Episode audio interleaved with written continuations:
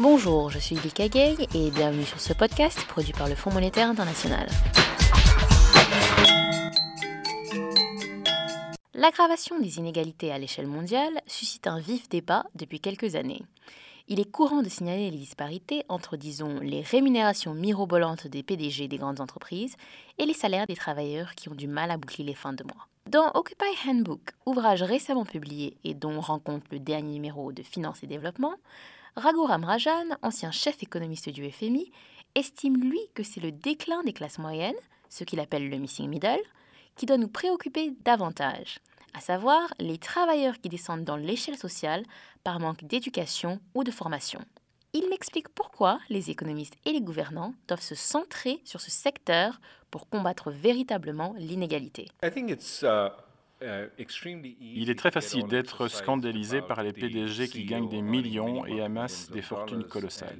Il est d'ailleurs très pratique de voir les choses sous cet angle, car après tout, la solution consisterait simplement à réduire le pactole, la logique étant d'améliorer le sort de tout le monde en sabrant dans ses fortunes. En fait, la véritable tragédie aujourd'hui aux États-Unis, c'est le déclin des classes moyennes. Beaucoup trop de gens descendent dans l'échelle sociale. Bien entendu, leurs revenus n'ont rien à voir avec ceux des PDG, mais ils sont aussi très loin de ceux des journalistes, par exemple. Ils finissent par passer inaperçus. La tendance est de regarder le sommet et de vouloir faire descendre ceux qui s'y trouvent au lieu de regarder en bas et de chercher à faire remonter. Pour moi, c'est ça la véritable crise et c'est par le haut qu'il faut niveler. Ce n'est pas une question d'impôt, encore que ceci est probablement le rôle à jouer. C'est plutôt une question d'éducation, d'apprentissage, de capacité qui ouvriront la porte à de bons emplois. Alors, monsieur Rajan, selon vous, l'éducation est à la base du phénomène d'inégalité grandissante. Voulez-vous dire par là qu'elle est trop coûteuse, surévaluée ou tout simplement hors de portée?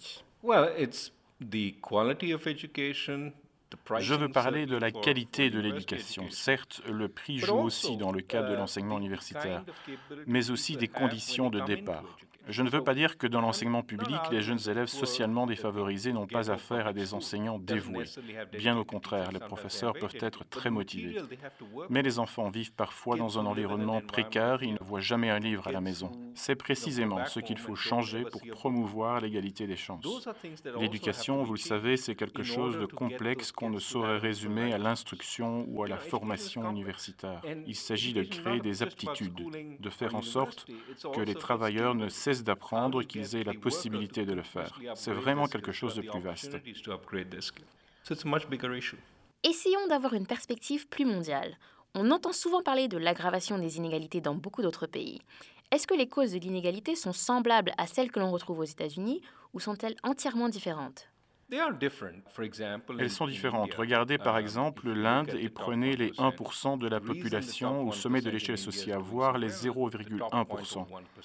Ils doivent le réussir à l'accès aux ressources, qu'il s'agisse de la terre, des matières premières, etc. Mais par ailleurs, de manière plus fondamentale, dans ce pays comme dans beaucoup d'autres, un meilleur accès à l'éducation permet d'être plus compétitif sur le marché mondial. En Inde, si vous allez à l'université, vous pouvez par exemple devenir informaticien et gagner un salaire proche de ceux pratiqués à l'échelle internationale. En revanche, si vous êtes jardinier, vous gagnerez beaucoup moins que ce que gagne un jardinier aux États-Unis. Il faut savoir qu'il existe un vivier mondial de main-d'œuvre et que l'éducation peut être déterminante pour obtenir un revenu plus élevé.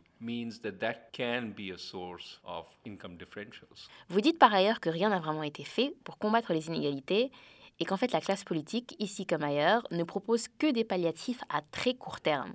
Je pense par exemple à la passivité manifestée face à l'époustouflante expansion du crédit, notamment dans les classes modestes et les classes moyennes. Avec l'expansion du crédit, les gens s'endettent et lorsque le secteur financier perd le nord, les banques finissent par prêter de l'argent tout en sachant que les gens auront du mal à rembourser. C'est ce qui s'est produit. Bien entendu, dans certains cas, les emprunteurs n'ont pas eu de chance, mais dans d'autres, il était clair dès le départ que les gens ne pourraient pas rembourser, et aujourd'hui, ils sont dans l'impasse. Le crédit était donc la panacée, car personne ne semblait devoir payer la facture. L'emprunteur n'avait pas à s'inquiéter, le banquier pensait avoir le vent en poupe, et bien entendu, les politiques étaient ravis, car ils n'avaient pas à prélever d'impôts dans cette répartition de revenus. Autrement dit, tout le monde était content, jusqu'à l'éclatement de la bulle immobilière, qui a provoqué le désarroi de ceux qui, au départ, étaient déjà désavantagés. À long terme, que peut-on faire pour reculer les inégalités un temps soit peu? En fait, je crois qu'il faut attaquer le mal à la racine. Qu'est-ce qui provoque les inégalités? Quitte à me répéter, c'est le déficit d'aptitude qui est vraisemblablement la cause principale à laquelle on puisse s'attaquer. Il y a d'autres causes comme la concurrence mondiale et la déréglementation. Ces phénomènes ont également contribué à faire baisser les prix et donc Tenter de les enrayer signifierait aussi ne plus avoir accès à des produits bon marché, lesquels ont amélioré le niveau de vie de tout le monde. Je ne crois pas que ce soit là la voie à suivre. Autrement dit, il faut principalement renforcer les aptitudes. À terme, cela aura pour effet de comprimer les salaires aujourd'hui mirobolants, car il y aura plus de monde pour accomplir ces fonctions. Bref, il y aura plus de concurrence et cela permettra à ceux qui sont au bas de l'échelle de monter. Pour conclure, D'aucuns pourraient vous reprocher que si vous tentez effectivement de réduire les inégalités, quels que soient les moyens engagés, vous risquez en fait de supprimer les incitations et de neutraliser l'esprit d'entreprise. Alors que répondez-vous à cela? Il y a un peu de vrai en ce sens que l'inégalité peut également être une source de motivation.